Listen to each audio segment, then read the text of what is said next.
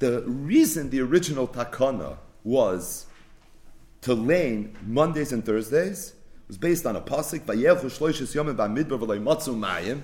And there's an inyan of not going three days without learning Torah. The Yidden then went three days without learning Torah, mi'ad nilu, and to prevent this from ever happening again, what we do is we read from the Sefer Torah. So the question is, if the objective is simply not to go three days without learning Torah, then why Kriyas Torah on Mondays and Thursdays?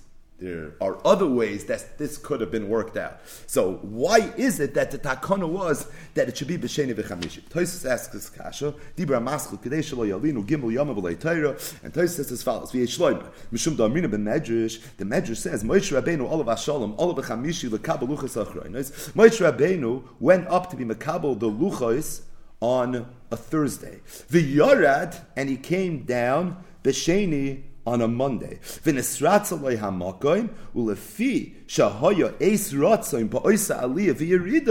kavu b'sheni. When Moshe Rabbeinu went up to Shemayim, to be makabel the luchos shniyos, he went up on a Thursday and he came down on a Monday.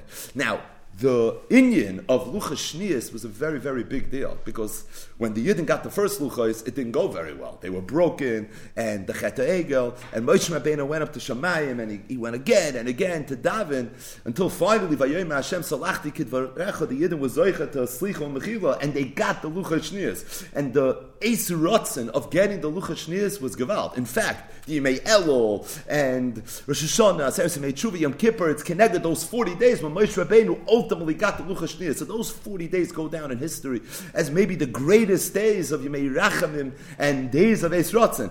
Moshe Rabbeinu's Aliyah and Yerida were on a Thursday and a Monday respectively, and that's when Monday and Thursday became the days. That's why Tainus, Bahab, and that's why Mondays and Thursdays are always associated with Yemei Ratzin. It's related to the fact that Moshe Rabbeinu went up on a Thursday, came down on a Monday to be Makabel the Luchas Shniyas.